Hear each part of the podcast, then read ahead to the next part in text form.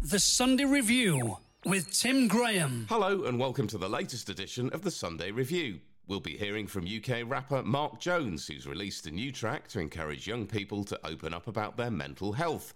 Sophie Mangan from Carers Support West Sussex will be telling us more about what they do, and Graham Jones is here to reveal some big news about the East Grinstead Community Bonfire.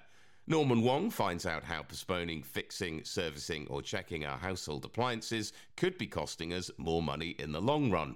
Paul Talmey talks to Amy Batchelor from Mill View Care Home about an upcoming stroke awareness event, and Ian Clarkson from local band The Jive Aces talks to Norman Wong about their style of music and influences. All coming up in this edition. More than a fifth of young adults in the UK are always anxious. That's according to a new study carried out by Direct Line Insurance and mental health charity Mind.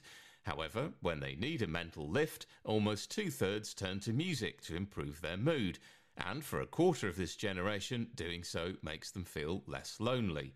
To tell us more, I'm joined by Alex Bushell from Mind and UK rapper Marc Jones. Welcome to the show, both of you. Now, Alex, if I can start with you, these statistics seem quite concerning. Why do you think young people are struggling with their mental health so much? They are concerning. You're absolutely right. Uh, the thing that really sticks out for me actually is that of the 2018 to 24 year olds we spoke to, 70% feel lonely even when they're around their friends, classmates, or, or indeed work colleagues. And often we can fall into this trap of thinking that if you've got your friends around you, you seemingly having a good time, that you're in a good place. But actually, uh, it's not always the way, and people can be experiencing profound sadness, depression, or isolation, even when, you know, in outward appearances, everything's going okay. And I think that's where this this where the music um, comes in and why it's such a powerful space. You mentioned there that 25% of the people we spoke to said music makes them feel less lonely. Um, well even when you're surrounded by your friends perhaps it's the music that's giving you that that avenue that that way of connecting with others in a more profound way. Talking about your mental health whether it's writing a lyric writing a song or sharing a song that's particularly spoken to you on a social media platform it seems to me that what this research is telling us is that music is a really powerful way of helping us have more mental health conversations recognizing in ourselves our own place, our own state of well-being, and also helping us to connect with others to try and find support. Now, Marc, you've created a new track, Day by Day, which encourages young people to look after and be open about their mental health. Can you tell us a bit more about your own personal experience with mental health and what inspired you to create the track? Yeah, I think over uh, the last couple of years, you know, experiencing the pandemic, for me, it was one of the first times that I started to have a few issues with my mental health and just that feeling of firstly anxiety for the future, but just not knowing what was going to happen. And I remember a day where I just said to my wife, you know, I'm just not feeling how I usually would. And that opened up a conversation with her. So I was able to sort of write how I was feeling and produce a, a mixtape called Glass Half Empty, which is just chronicles my journey over the last three years and um, how I felt and how how how that looked. Um, but with day by day, yeah, I think for me the track is just a call to start a conversation, and it's really important that we talk about these issues in music because I feel like as an artist you have an audience who's willing to hear what you say. Um, so it's really important for me to use my talent in order to bring some real spotlight to the issue. Now, in the survey, it suggests that the likes of Billie Eilish, Lewis Capaldi, and Ed Sheeran are particularly influential in this regard. Why do you think it is that artists like that and musicians in general can help destigmatize conversations around mental health? I think music is a space where you can be vulnerable. And I feel like the, the artists on there that you mentioned, you know, they're really able to show their true selves, whether that's in social media or in their music. And then the main thing is that people are able to relate to it. So people are able to say, okay, if Ed Sheeran's able to talk about this or Lewis Capaldi or Billie Eilish, then I can have that conversation with people and I can know that I'm not alone and that although these people are very famous figures, we're all human and we all go through the human experience. So yeah, I think it's very interesting that that's been pulled out of the research, and it makes sense to me that you know, as an artist, you use your platform to just show your true self and and and be authentic. You mentioned that you were able to talk to your wife about your own mental health issues.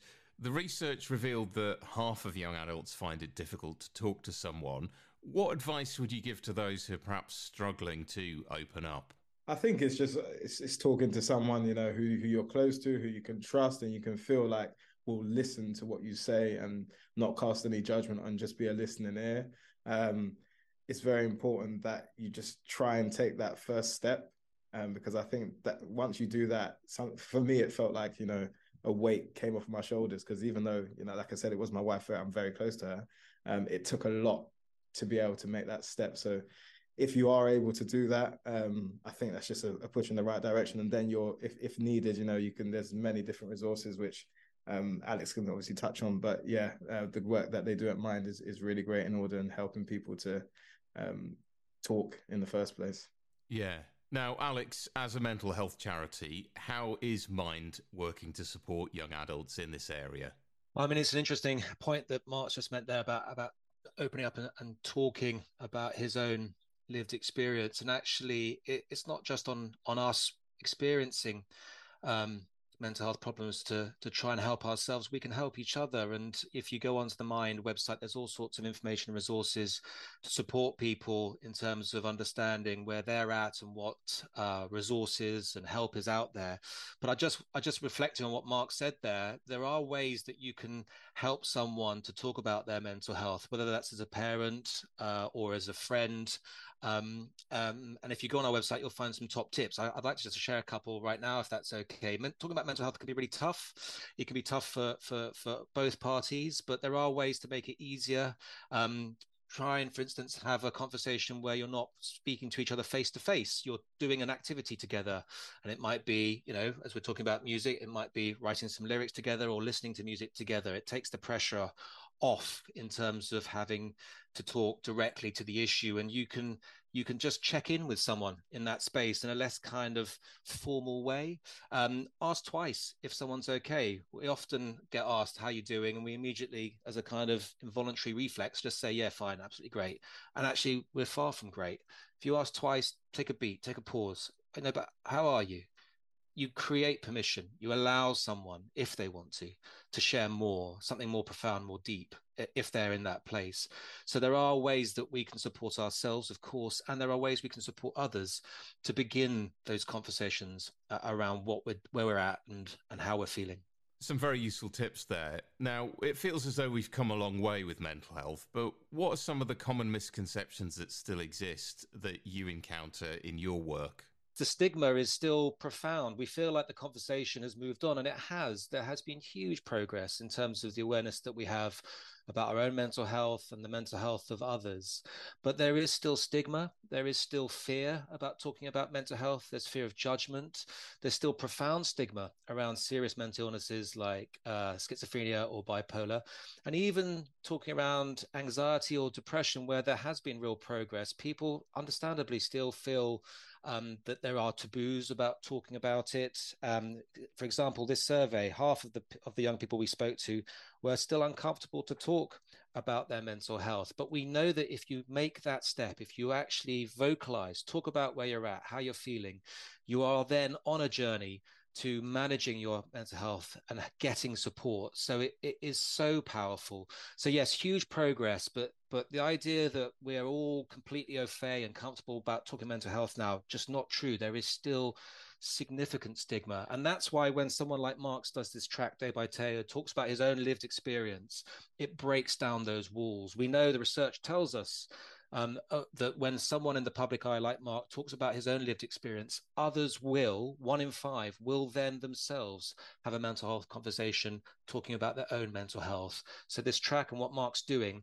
will touch people's lives. There's no doubt about that. That's great. Alex, Mark, thank you so much for your time today. Thank you. If you're struggling with your mental health or are supporting someone who is and would like to find out more information and advice, visit mind.org.uk that's mind.org.uk.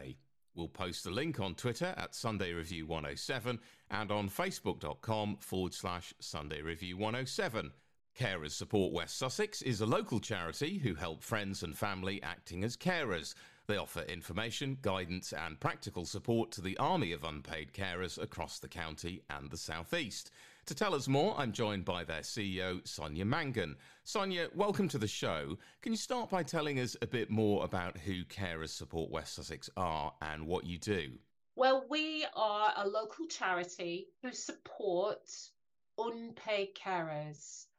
And unpaid carers, as you say, Tim, are family friend carers. They are carers who give more than one what would expect from a spousal relationship, a sibling relationship, a parent relationship, or friend or neighbor. And they do that because the person who they're caring for is living with some kind of disability or condition or disease that in some way impacts their life.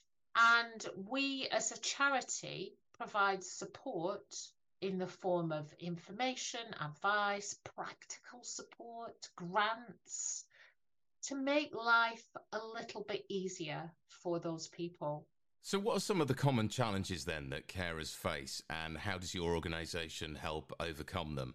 You know, we operate across this glorious county, which is West Sussex, and we've just had the census and uh, the statistics show that there are more than 72,000 unpaid carers in this county. And we have registered with us about 31,500. So that's about half of the people who are unpaid carers in this county. And top issues at the moment, you won't be surprised, Tim, to hear cost of living, can you imagine if you've got to have the heating on all day because of your cared for's condition? Or you need to plug in a wheelchair or an electric hoist? Um, or even you've had to give up work in order to be able to continue to support that crisis that we're all experiencing in one way or another is something that is even more, you know, amplified for those people who are providing care for uh, somebody else. So, cost of living is one of the biggest issues. And wonderfully, in the last year, we've been able to give out more than 1.3 million in hardship and well-being grants to carers in this county, which is frankly staggering. Um, but it's still not quite enough. And so we help people with um, uh, accessing the benefits that they're entitled to. Um, and we help people to navigate some of the things that maybe uh, will make life a little bit easier financially. So that is definitely, without doubt, number one issue. And if you'd have asked me last year, I wouldn't have said that. I would have said what the second issue is, which is emotional and physical stress. You know, carers would say that caring is both tough and wonderful. Some carers think it's a joy, it's an absolute gift to be able to care for somebody else. And some find it really, really, really difficult and it impacts their everyday life. And then there are some people that even during a day, they can swing from one end to the other. And that creates physical stress and emotional stress, which for some people can mean they're at risk of falling to the knees in one way or another. And then the third issue is access to services. As we all experience some of the difficulties that are happening for health and social care colleagues uh, in this county and beyond, you can imagine how difficult that is for somebody who is a carer.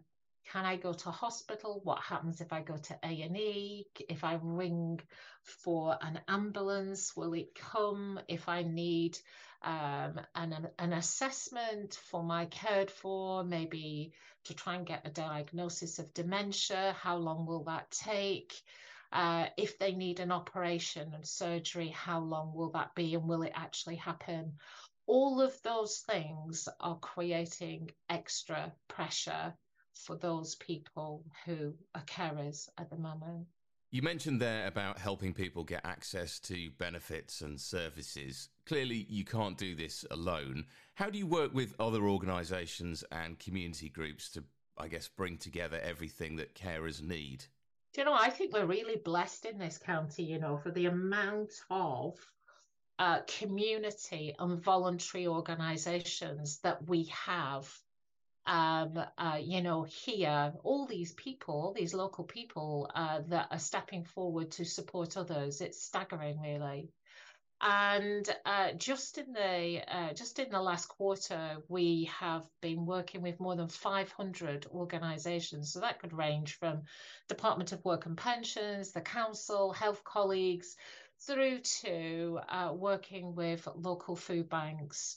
Um, and so you're absolutely right, Tim. We work uh, uh, with all those organisations, and what we do is we first of all work with the carer themselves to find out what's going to work for them, what would be the most helpful to them, because we're there to support what their needs are. Uh, and then we spend time working out what is available in uh, in the local area or across the county or even from national colleagues like the DWP. So uh, yeah, we are a gateway uh, for uh, those other organisations for um, for carers. It sounds as though you're doing some absolutely fantastic work. What sort of impact would you say it's had on the lives of caregivers over the years? Oh, I think, you know, there is, I mean, if I go back to that 1.3 uh, and if I take your mind back to thinking about the fact that, you know, maybe uh, I'm struggling to pay to be able to plug in the electric wheelchair that I need for my daughter. Uh, if you think about the amount of uh, uh, help that even um, getting uh, something like a 300 or a 500 pound grant to somebody makes the difference that that makes and then supporting that carer that mother to meet up with other mothers and fathers and and siblings who are in similar kind of circumstances to them and at least just share those experiences that makes a huge difference. It makes a massive difference. You know, uh, it's often one of those circumstances where people call us as a charity and they say, I'm really struggling. Mum's in hospital. I don't know what to do. They're saying uh, that maybe she needs to go into a care home. Can you help? Um, on, on our team of staff and volunteers, what they do is they say, absolutely, we can help. But first of all, let's talk about how you you are doing. What's going on for you and how can we support you? Because for us, it's the carer that's the priority. And there are very few circumstances, Tim, where you actually sort of have that, where you are the priority. Um, and, and, and it's, it's, you know, putting your hand on somebody's shoulder and reminding them that they matter is is is actually really important. We have got at the moment circumstances where certainly carers uh, who are uh, giving up work are finding life really really hard and really tough and it, sometimes it's not just about financial it's about being able to continue to do some social things. It's being able to you know still uh, go to the gym if you feel like that's what you need to do, um, or still being able to go to an art class, still being able to live in the way in which you uh, want to live. And so, what we try to do is we try to give people that opportunity to think about what's going to work best for themselves to enable them to uh, enjoy life better. So I think it's a huge amount of impact. And, you know, our, our numbers are significant, Tim. When I talk about 31,500, that's a big number. Um, but behind every one of uh, those numbers, there is a story, and uh, uh, and it's a story uh, which uh, I uh, would consider that together with carers themselves, our staff and volunteer team have done amazing work to make a difference. You've talked a lot about the support that you offer others. What support do you need as an organisation? Oh, thanks for that, Tim. It's a really it's a it's a really kind question. And what I would say first of all uh, to listeners is that three out of five of us at some point in our lives will become a carer. And so that means that if you're not yourself, you absolutely know somebody who is.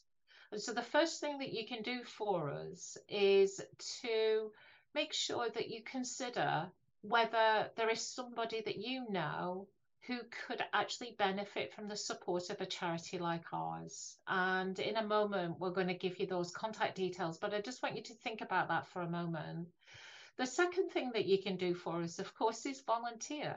All those wonderful organisations that are available for us in West Sussex to give our time freely, we also need uh, people to volunteer with us. So you could become a volunteer for Carer Support West Sussex. Maybe you're a carer yourself, maybe you were a carer and want to give back in some way. And so that is one of the things that you can do. And the third thing that you can do for us is donate. It doesn't have to be an awful lot. Uh, at the moment, Tim, we've got a, a campaign which is called Full Time Carer, Part Time Child. I've given you an idea about who a carer is. It could be a parent, it could be a sibling, but it also could be a son or daughter. And we're talking about children uh, from uh, the age of uh, six uh, through to 16 who could be caring, doing more than what one would expect your son or daughter to do for you. And so we have a specific campaign at the moment, which people will see when they go onto our website, which is about giving children a second chance at childhood um, and supporting us in some way to be able to do that. Fantastic. So, if somebody does want to get in touch, either to volunteer, donate, or they need to get some help from you, what's the best way to do that? So we have a response line for those people that may be uh, better at just ringing and speaking to somebody. So that is 0300 028 8888. And we have a website, which is carersupport.org.uk. And also, we have the usual uh, social media. So you'll be able to find us on Facebook You'll be able to find us on Twitter and Instagram. Please contact us. That's great. Sonia, thanks so much for your time today and for sharing more with us about what your organisation does. Thank you. If you'd like to get in touch with Carer Support West Sussex, you can call them on 0300 028 8888. That's 0300 028 8888. Or you can visit carersupport.org.uk. That's carersupport.org.uk. We'll post all the details on Twitter at Sunday Review 107 and on facebook.com forward slash Sunday Review 107. East Grinstead Community Bonfire was formed last May with the aim of bringing the traditions of Sussex bonfire to our town. Their chairman, Graham Jones, joins me now to tell us more about the aim of hosting a bonfire event in East Grinstead this year and some of the other activities they have planned. Graham, welcome to the show. Can you start by telling us a bit more about the Bonfire Society and why you decided to set the group up? The history of East Grinstead Community Bonfire stretches back way before COVID. Um, there was a gentleman Paul, called Paul Cliff uh, that was a member of Southover Bonfire Society down in Lewes, and he was very keen on getting one together here in East Grinstead. Um, had lots of meetings with him, and we decided that we would try and get one going. Unfortunately, just after COVID, he passed away. Um, so we decided, a small group of us, to go forward and create East Grinstead Bonfire Society, as we thought it would be, but the town council would like us to be called East Grinstead Community Bonfire, which is no problem at all. Um, we had lots of preparatory meetings stretching back over the last couple of years, both with our town council and Mid Sussex District Council, on how we go about this. Um, and once we'd done that, we decided to launch last May at the May Fair. There were three of us. There was John Belsey, the councillor, uh, Sarah Collier, and myself, all dressed up in uh, what we call our Guernseys, which are our smuggler outfits. And we were just doing some fundraising and letting people know about what we were doing. Fantastic. Now, earlier on, we mentioned about Sussex bonfire traditions. For those who are unfamiliar, can you explain a bit about what they are? Well, Sussex bonfire, and I'm, I'm no expert on this, has been going for hundreds of years. Um, it was to do with religious persecution uh, with the Protestants and the Catholics uh, way back in the bonfire days and Guy Fawkes. Uh, but we're not we're not doing that here in East Grinstead as such. We're um, an open group, we're a community group, and we're free for all. But the um, the history goes back many years. Um, as I said, uh, there's a lot of it going around Lewes, as you're well aware of. Lewes has the mother of all bonfires in on November the 5th every year. They have about six or seven bonfire societies just in the town. Um, the idea of Sussex Bonfire is to celebrate uh, our freedoms and also to raise money for local charities, which is something that we will be continue to do here in East Grinstead. And what exactly are you hoping to achieve this year then? This is the big reveal. We've been keeping this under wraps now for a good six months as we had a lot of paperwork to do. But we can now announce that on Saturday, the 21st of October, we will be having a torchlit procession through the centre of East Grinstead to East Court, fireworks and a bonfire. The procession will be open to local organisations, musicians that wish to take part. Um, the only uh, proviso on that is that they will have to have liability insurance. We will also be inviting fellow bonfire societies from around Sussex to join us. Um, and the reason we ask them to join us is that we go to, to uh, their meetings called out meets where we process with them smuggler's colours or in what we call pioneer costumes. Each society has their own uh, costumes for their pioneers. Uh, few examples of these, they may be the Victorian era, era pirates, buccaneers, Punic monks, Aztecs, cowboys and Indians, and many more. And the members of these societies, they really spend a lot of money uh, to put on some fantastic costumes and then parade with or process with torches through towns throughout Sussex. I say the event is free for all, but there will be bucket collections on the evening uh, on the way in, on the way out, uh, which will be distributed to local charities and uh, to help us fund the 2024 event. We are hoping that this will become an annual event. And a, a plea to those tree surgeons and any businesses that might have wood to burn, um, we will need some supplies for our bonfire at East Court on the Saturday if they want to contact us, we can tell you what our requirements are. Organising an event like this must be quite an undertaking. What support do you need from the local community? Well, what we need from the community, and we're very lucky to have one major sponsor on board, uh, Clapham's Estate Agents. Uh, we do need another major sponsor, um, and that major sponsor will get access to the East Court Terrace uh, and banners in the in the town in the town centre and at the fire site, and um, it helps promote the local businesses. East Grinstead Community Bonfire is all about the East Grinstead community. We want to support uh, the businesses in East Grinstead. So all the vendors that we may invite into the event will be local vendors. We don't want people coming from outside and taking the money away from the town. We want to keep it in the town. Um, the charities that we will choose, and we'll be inviting uh, charities to be nominated, are all local charities, uh, not the big nationals, that will spend the money that we give them in our local community.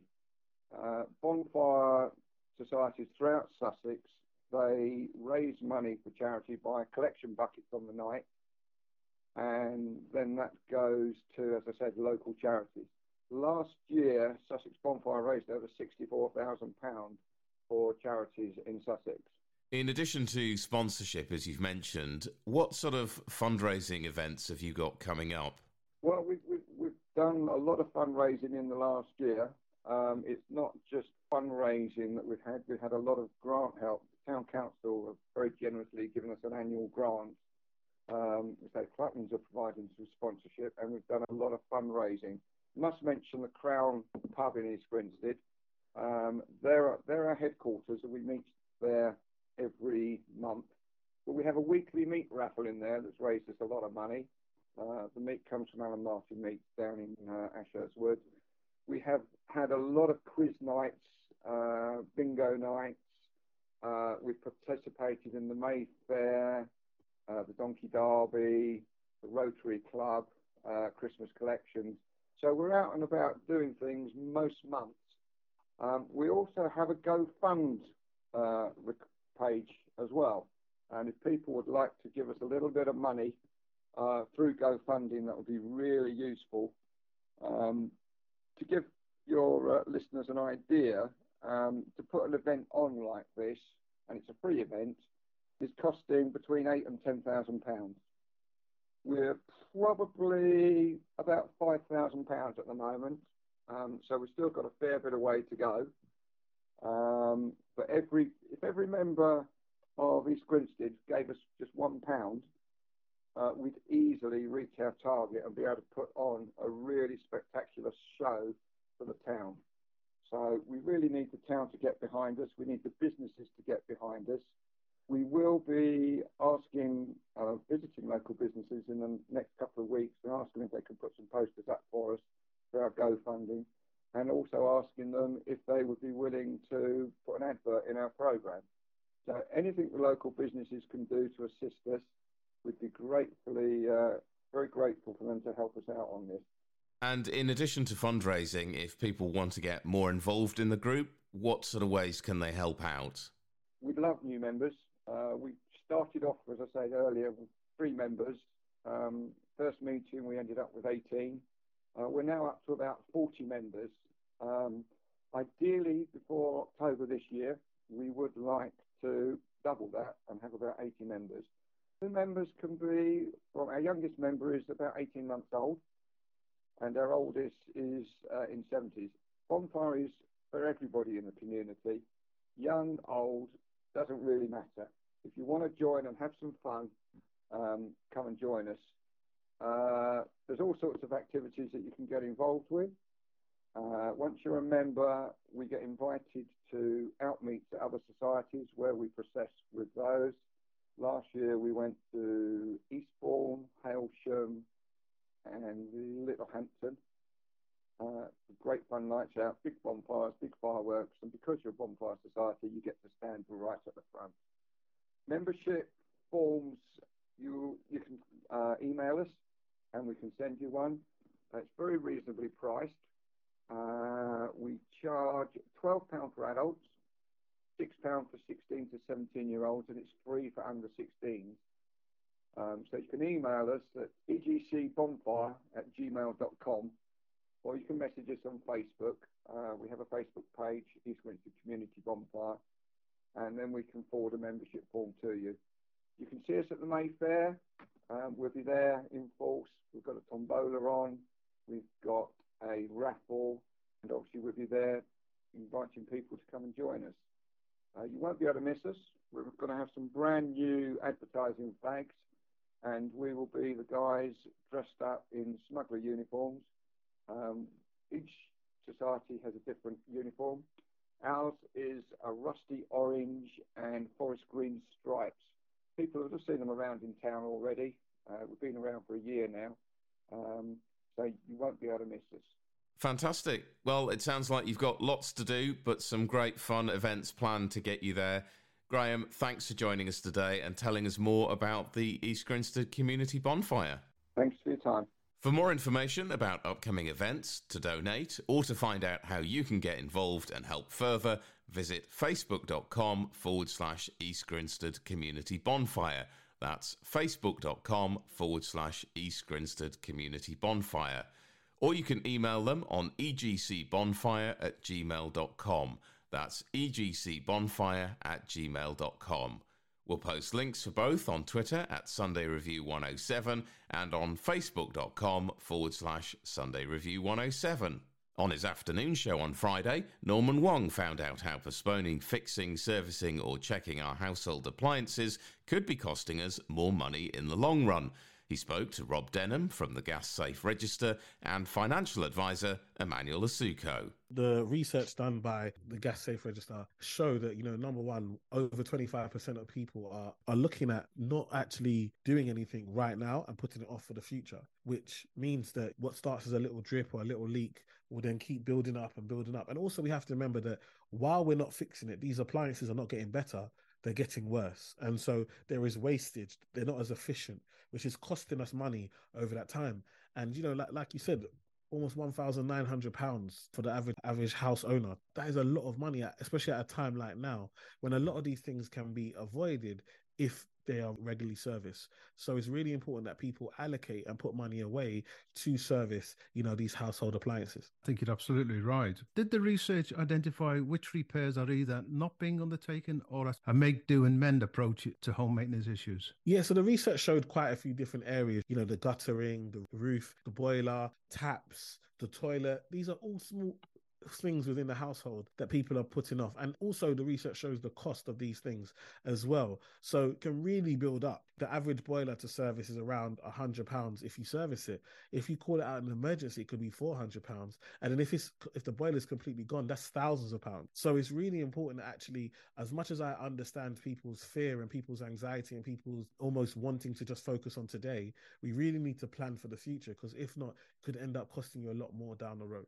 So, Rob, there's real evidence then that homeowners are likely to try and find a makeshift solution to home maintenance issues. Absolutely, yeah. So, our research actually showed that almost half, 45% of all homeowners are more likely to try and find a makeshift solution to home maintenance issues. I'm possibly guilty of this as well. Out of sight, out of mind, isn't it? So, I can't see it. It's not a problem putting things off until tomorrow. But of course, as, as Emmanuel was saying there, this just builds to a bigger, more costly problem further down the line. Surely a regular service gas boiler working efficiently will help reduce running costs and also reduce the risk of gas leaks and carbon monoxide poisoning. Absolutely. So your gas boiler, we rely on them so much to give us our heating and hot water. And I think we just take it for granted that when we get up in the morning, the house is nice and warm and it's comfortable. But it's a complex piece of equipment, just like a car is. And you get that serviced every year. So, in the same way, you need to get your gas appliance serviced. So, you've got full confidence that it's safe. So, there's no carbon monoxide, for example and that it is working as efficiently as it can do. It's not costing you more money than needs to to heat your property. Yeah, I think the key word there is efficiency, isn't it? Because that relates to pounds uh, as it well as heat does. output. It certainly does. And we're all sort of feeling the pinch cost of living. So to have confidence to know that your boiler is working as efficiently as it can do will give you that peace of mind as well. You're not spending more money on your gas bill than you need to to heat your house. And of course, you can engage with your engineer then to talk about what other measures you can adopt to improve the efficiency of your heating system and your boiler. And having an unqualified personnel tackling jobs around the house invalidate your home insurance or warranties? It certainly can do. And from a gas point of view, anybody that works on your gas appliance or your cooker, your fire, must be gas safe registered and they must hold the qualification. So they're working on cookers, they hold the qualification in cookers or boilers. Simplest way to find a gas safe registered engineer is to visit our website, www.gassaferegistered.co.uk, or call our telephone number. Uh, our customer service team will be able to help you as well on 0800 408 5500. Now, there used to be something called Corgi Registered. Is that the same thing, or, it, or are we talking two different things? We hold the register on behalf of the Health and Safety Executive. In 2009, the name for the register moved from Corgi to Gas Safe Register. So we, it does exactly what it says on the side of the tin. It's a register of Gas Safe Registered engineers. All right, thanks for that clarification. Is there also a time of year or a season when repairers and service technicians are more busy than others? Because I, I would have thought if you wait till the winter months when you're reliant on that heating, it could be more difficult to get that engineer, that technician to come out and visit you. Now is the perfect time. So we're just coming out of the heating system although it's turned a bit cold today, I put an, uh, an extra jumper on. We're coming out heating season, and therefore engineers tend to be a little bit quieter in the spring months. And now is a great time to get your appliance checked so that you've got full confidence peace of mind. So when you need to rely on it again to give you heating and hot water, it's going to be there ready for you. Thank you. Emmanuel, do you have any top tips to help us save money and keep our homes maintained and household appliances in tip top condition? Yes, I've got a few tips. I think we've seen some research recently saying about more and more people are moving from fresh food to frozen food. And and again, that's because it lasts longer and, and it, it's less wasted. So that's something that a lot of us should be thinking about also actually just planning our meals. I think a lot of the time we, we think that, oh, I know what I bought last week. I'll just go and buy that again without actually thinking, what meals am I going to have this week? Or am I going to be home? How many times am I going to be home in the evening? Am I going to be out? And actually plan your meals and buy your food according to the actual meals that you're going to have that week. That can again reduce wastage and save money. I think is re- obviously is really important. We experienced it you know having our, our, our boiler serviced. So we recently when we when we bought this house we had an old boiler and you know it was take we had to have it at a really high heat in order to heat the house and have it on for a long time. Since we've been able to get it serviced now we we have have it on a much lower heat and for a lot less time. So again, these are really, really key things that you can do. Also, switching things off from standby. You know, we have a lot of things, electrical appliances throughout the house. I got four kids. There's a lot of appliances, and just leaving them on, we are literally paying for a light that when just to have a light on. And I know sometimes you feel like, oh, I just want to come downstairs and press the remote and the TV comes on. But these days, appliances don't take that long to switch on. It's, it's a few seconds. So it's really to, to save that time is actually costing us a lot of money. So it's better to actually, you know, switch everything off by the wall, make sure everything is switched off, and then and then you know switch it on as and when you need it. Emmanuel Asuquo and Rob Denham talking there to Norman Wong. For more information on how cash could be leaking out of your home, visit gassaferegister.co.uk. That's gassaferegister.co.uk. Or you can call 0800 408 5500. That's 0800 408 5500.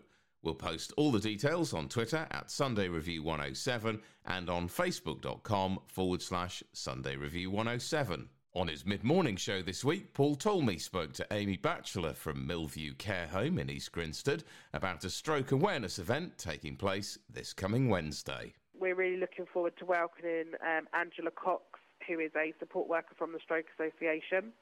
Um, she's going to be joining us to sort of share insights on recognising the signs of a stroke and how to care for a loved one through their recovery. Um, there'll be an opportunity, obviously, to ask her questions as well and share any personal experiences. So, obviously, the the recovery time from a stroke is a, a long process, and sometimes it's really important um, to just be able to have a conversation with somebody that may have experienced it or has gone through it themselves. Um, along sort of, I know obviously this is about the, the stroke awareness event, but we do do sort of like a carer support group on, on the side of this as well. Mm. Um, so again, it, it's that time for people to come in and, and have a chat and a conversation with other people and share their experiences and share best practices and, and learn from each other that that's the other important thing as well. It's not just the impact on the patient; it's the impact on the family and their loved ones, and, and, knowing where to take where to go next. Because it's such a it's such a devastating thing to happen that you you, you need that you need that support there because you don't know where Absolutely. you don't know what where to go or where what to turn to. So that's why this is no. that's why events like these are so important. Yeah, and that's what Angela will do. You know, if if someone is going currently going through it or um, she'll be able to sort of navigate them to the, the right people that they can get support from. But also, um, people that may come along may of sort of towards the end of the journey um, of recovery, whereas some people may be at the beginning. So it's about those people being able to share their experiences as well. Yeah, definitely. And um, so, tell us how people can uh, come along to the event if they are if they'd like to. So they can um, pop me an email. Um, there's lots of advertising on obviously our Facebook page and what's on East Grinstead, etc. Um, or they can give the home a call. Um, so the direct number into Mill View is 01342 337 220. So we can get you booked in. Yeah, and uh, it's it's free to attend, but people you'd rather people contacted you to let you know that they're coming. Yeah, if possible, just because obviously numbers can be limited. Mm. Um, we use our cinema in the home for the event, so it's a, a nice large room with comfy chairs. We put on tea, coffee, and uh, refreshments for you all, um, and obviously there is an also an opportunity for you to take a closer look at Mill View as well. So to have a tour and meet some of the staff and the residents that obviously are living here. Mill View is a purpose-built care home. Uh, we've been open since 2012, so we're going into our 11th year. Um, we offer residential care, uh, nursing care, and care for those that are living with dementia as well. Mm. Um, we have a, a, total of 70 rooms, um, and we are what's called a dual registered home, um, which basically means that if someone comes in um, and then their needs deteriorate, later on in, in life that we'd be able to continue hopefully to meet their needs here and they wouldn't have to sort of move on. We have a, an activity program that's on um, a minimum of six days a week, ranging from lots of sort of outside entertainers coming in, uh, musicians. We have a minibus. We do lots of outings down to the coast and, and various other places um, of residents' interests as well. Mm. It's it's the stimulation as well, isn't it, to, to, to keep them keep their brain and everything else active. Absolutely, it's vital. Yeah. Um, so we're we're really lucky here with our, our team that do the activity. They're actually called the lifestyle team. Um, they're a team of three. Um, that not only do they do sort of the larger group activities, but they also do a lot of one-to-one time uh, with people as well that, mm. that you know are unable to sort of come out of their rooms for various reasons and what have you.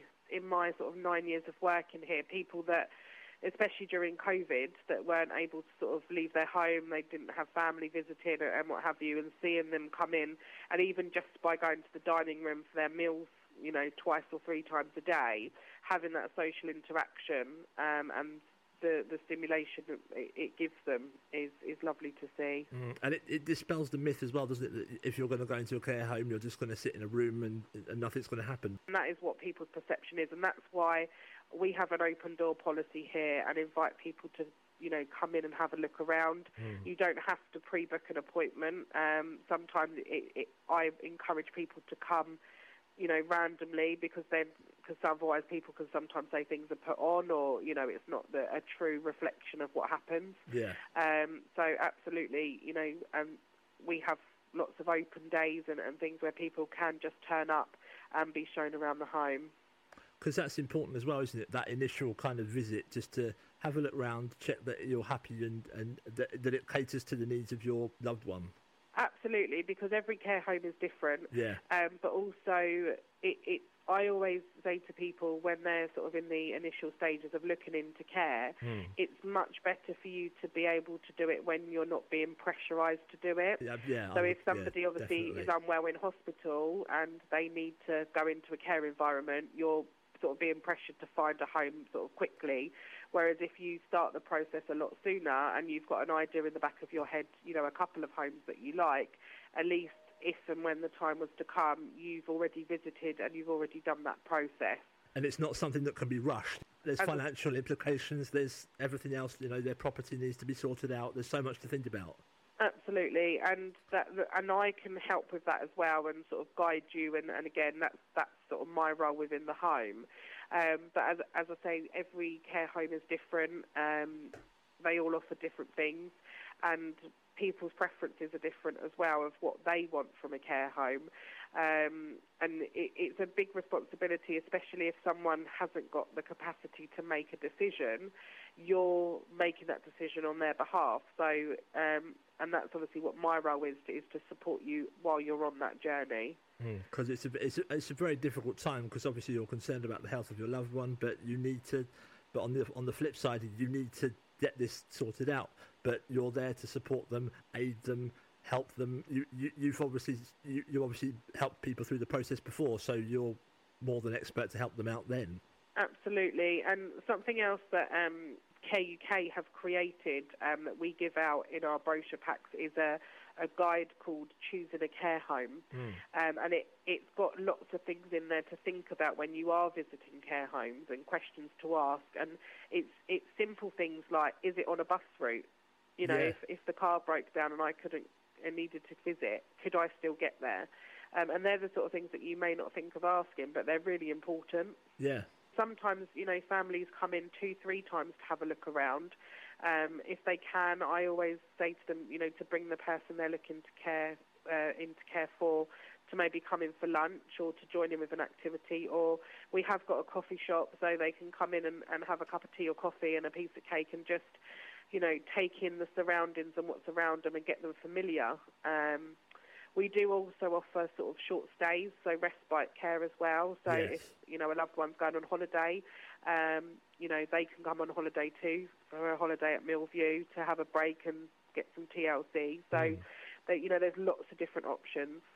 Amy Batchelor talking there to Paul Talmey earlier this week.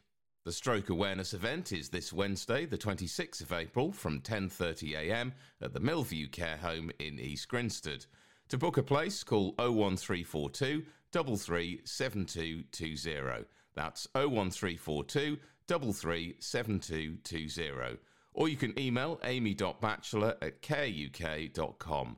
That's amy.batchelor, spelt B A T C H E L O R, at careuk.com. We'll post all the details on Twitter at Sunday Review 107 and on facebook.com forward slash Sunday Review 107. The UK's number one jive and swing band, the Jive Aces, were live on stage at the Chequer Mead on Friday night.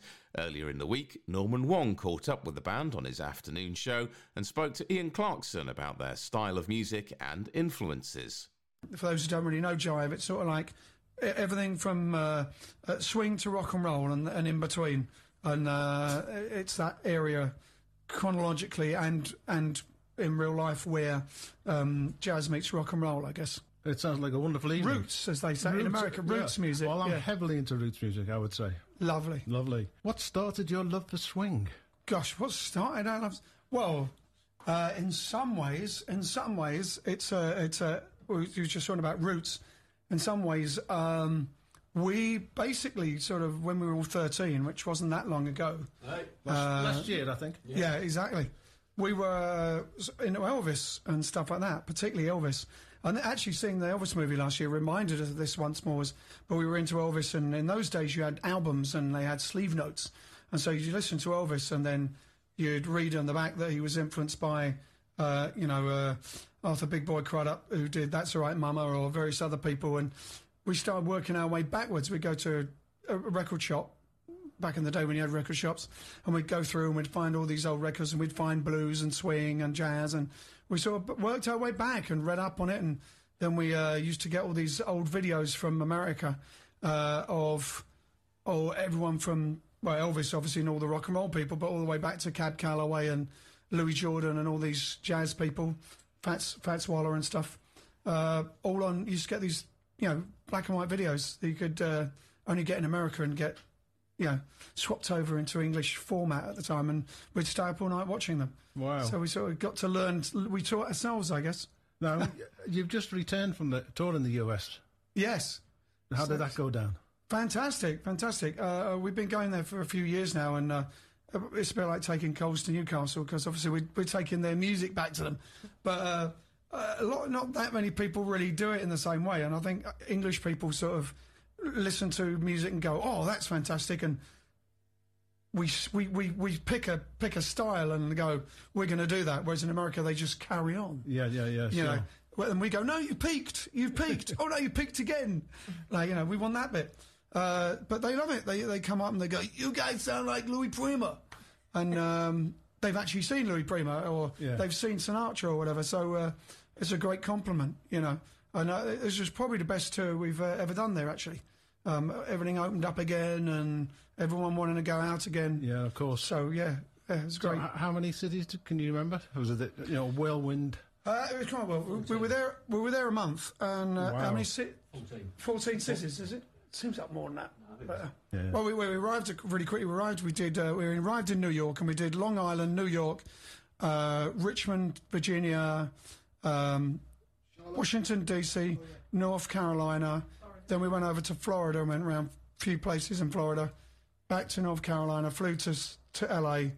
Uh, where it was raining when we flew into LA, oddly enough. Uh, and then we did Palm Springs, Ventura. Um, then we went to uh, Arizona and did uh, Tucson, Arizona, Phoenix, Arizona, back to Ventura, California, um, Vegas, uh, and then we went back to LA. Did a couple more gigs in um, LA, Bel Air. We did Herb Alpert's. Oh. Uh, for the first time, we did a Herb Alpert's uh, vibrato club in uh, Bel Air, which is awfully posh and lovely club.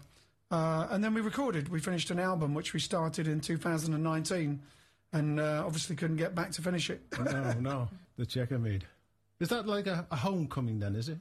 Yeah, it's, yeah, because we're we're, uh, we all live relatively local. We have our our um, rehearsal studio here, which is where we did our live stream all through the Pando. Um, so uh, yeah, it's pretty much our well, it's, it's the band's hometown. Yeah. So it's like from Hollywood to home. Yeah. So from Hollywood to East Grinstead, folks. So do you find a difference in the US audiences compared to the UK audiences? Uh, they say awesome more. Yeah. You guys are awesome. Do, No, they, no, like, yeah. do they listen more though? That's Um, it depends really on the type of audience as well, though. Really. Um, And But- the, the reason I ask that is because I, I or we, wife and I, go to the US twice a year at least to go and watch live music. And what we do find with the American audi- audiences is they tend to talk through the shows. Not not everybody, of course, but there's always a couple that will do it, and it can be quite irritating. Whereas you go to a UK show, you know, you can hear a pin drop. And I just wondered if it was the same for you guys with your style of music. uh, not really noticed difference in talking.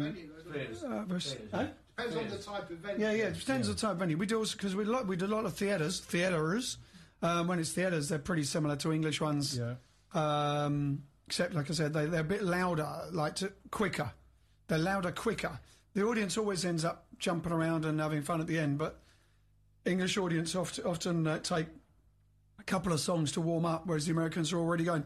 Oh, they they do that thing where um, you know, like where where you start a song in America, and if they recognise the song, they start applauding. Yeah, like And yeah, if the Vegas. us, oh, this was written by you know Bill Smith from that small town in Missouri. Oh, I've been there. Yes. Yeah, yeah, yeah, exactly. Yeah, you, you, you go, or you just start and you go, this is a little song about love, and you go, L is for the way, and then by then they, and they're all looking at each other going, I know this one, and uh, all that sort of thing, which we don't see so much in England. But um, other than that, and also we do we did some jazz clubs and that sort of, sort of cabaret club, uh, very very. What, what I like, there is um, they really appreciate the music and the entertainment um, because obviously it's their music and it's their tradition, and so they really understand it. So it, it's not like they prefer it or anything like that, but it's just um, they really know it, or often the audience really knows it. Whereas here they really love it, but sometimes they come up and they, like I said, they've seen the artist who did the original song and stuff like that, and um, all this sort of thing. So that's interesting. But um, a lot of the gigs we did also, well, that meant not that many, but we also sw- do swing dance, a few swing dances. Um, there they just dance to everything. Yeah, yeah. Um, um, but in general, really, just the feedback afterwards is was one of the best for any tour and fantastic. And we ended up um, hanging out with a lot of people. And we also had because we did a live stream all the way through the pandemic, and um, we didn't realise it, but we had a lot of fans over there. And had one guy, a couple, drove from. We were playing in Vegas. They drove from Idaho, Wow. like nine hour drive to see us, and then drive home again because they'd only ever heard us on our live stream on YouTube or whatever or Facebook. So they, they went all that way. Yeah. Well, that, that's commitment there from fans, isn't it? Yeah.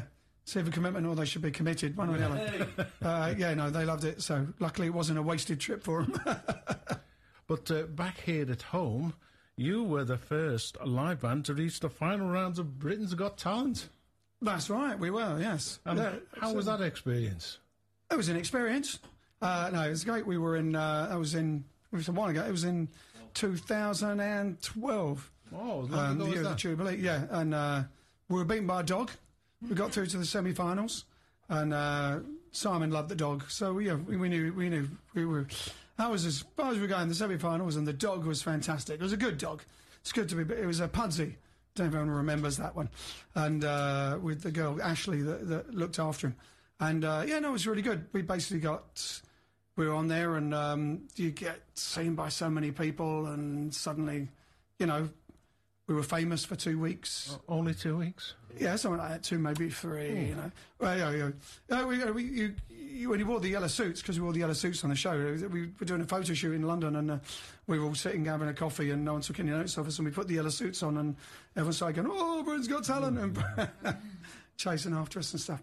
And uh, you know, you went in a garage and people would go uh, to pay for the petrol, and they'd go, "Oh, I saw you on X Factor. You go, Britain's Got Talent." okay. But uh, yeah, it was great and um, good experience, and uh, got it gets seen by so many people. It's quite amazing. Yeah, you- I mean, it, like millions, and then it goes on YouTube and gets seen by more millions. Yeah, So- more millions. Yeah. You mentioned summertime swing. Will there be a summertime swing event this year? Yeah, yeah, we're doing it. It's uh, and it's going to be big and big and bigger than ever because obviously we didn't do it for two or three years or whatever it was during the pando, and then last year we did a slightly smaller version, but it was and it was sold out instantly. Um, so we're doing again. It's fifth of August. Is that right? Saturday, the fifth of August, and uh, we've got a few special guests, but they're not nailed down yet. But we don't want to, so we don't want to mention, but um, some special, special, special ones this year. Um, and what's the time? Is it two o'clock?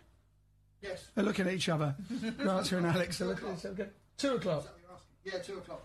Two till eight. Two till seven. Yeah, it depends when people. It depends, you see, because we always try and give it a, like a. We say, we used to say it started at three, but everyone would arrive at twelve. you see them all walking down with their like with with the, uh, with their uh, blankets and picnics and stuff. So we sort of arbitrarily say, yeah, two o'clock till about seven, um, but people arrive earlier and then they uh, and they stay later. So yeah, we- it depends on the day really. Well, let's hope it's uh, great weather on the day. Oh, I, I, I, when we since we've been doing, t- hold on, touch something. Where's the wood? touch some wood. Since we've been doing it on, in August, it's always actually been sunny, isn't it? It's always been good. So yeah, so um, everyone, uh, yeah, make a note of that. Oh, early bird tickets are on sale now. By the. Oh, tickets are on sale now. We've sold some, haven't we? Early bird, early bird. We've we've sold the early bird, some early bird tickets. Ian Clarkson talking there to Norman Wong. You can find out more about the Jive Aces and where else they're playing on their UK tour, as well as this year's Summertime Swing event, on the band's website at jiveaces.com. That's jiveaces.com. You can also listen back to the interview in full and the band playing live in our studio. Just visit the Listen Again page under the on air menu on meridianfm.com. And that's it for the latest edition. We've got all the information on the features you've heard today on Twitter at Sunday Review 107 or on facebook.com forward slash Sunday Review 107. I'll be back on air next Sunday morning from 10am on 107 Meridian FM or on meridianfm.com, or you can download the latest podcast. Until then, take care and have a great week ahead.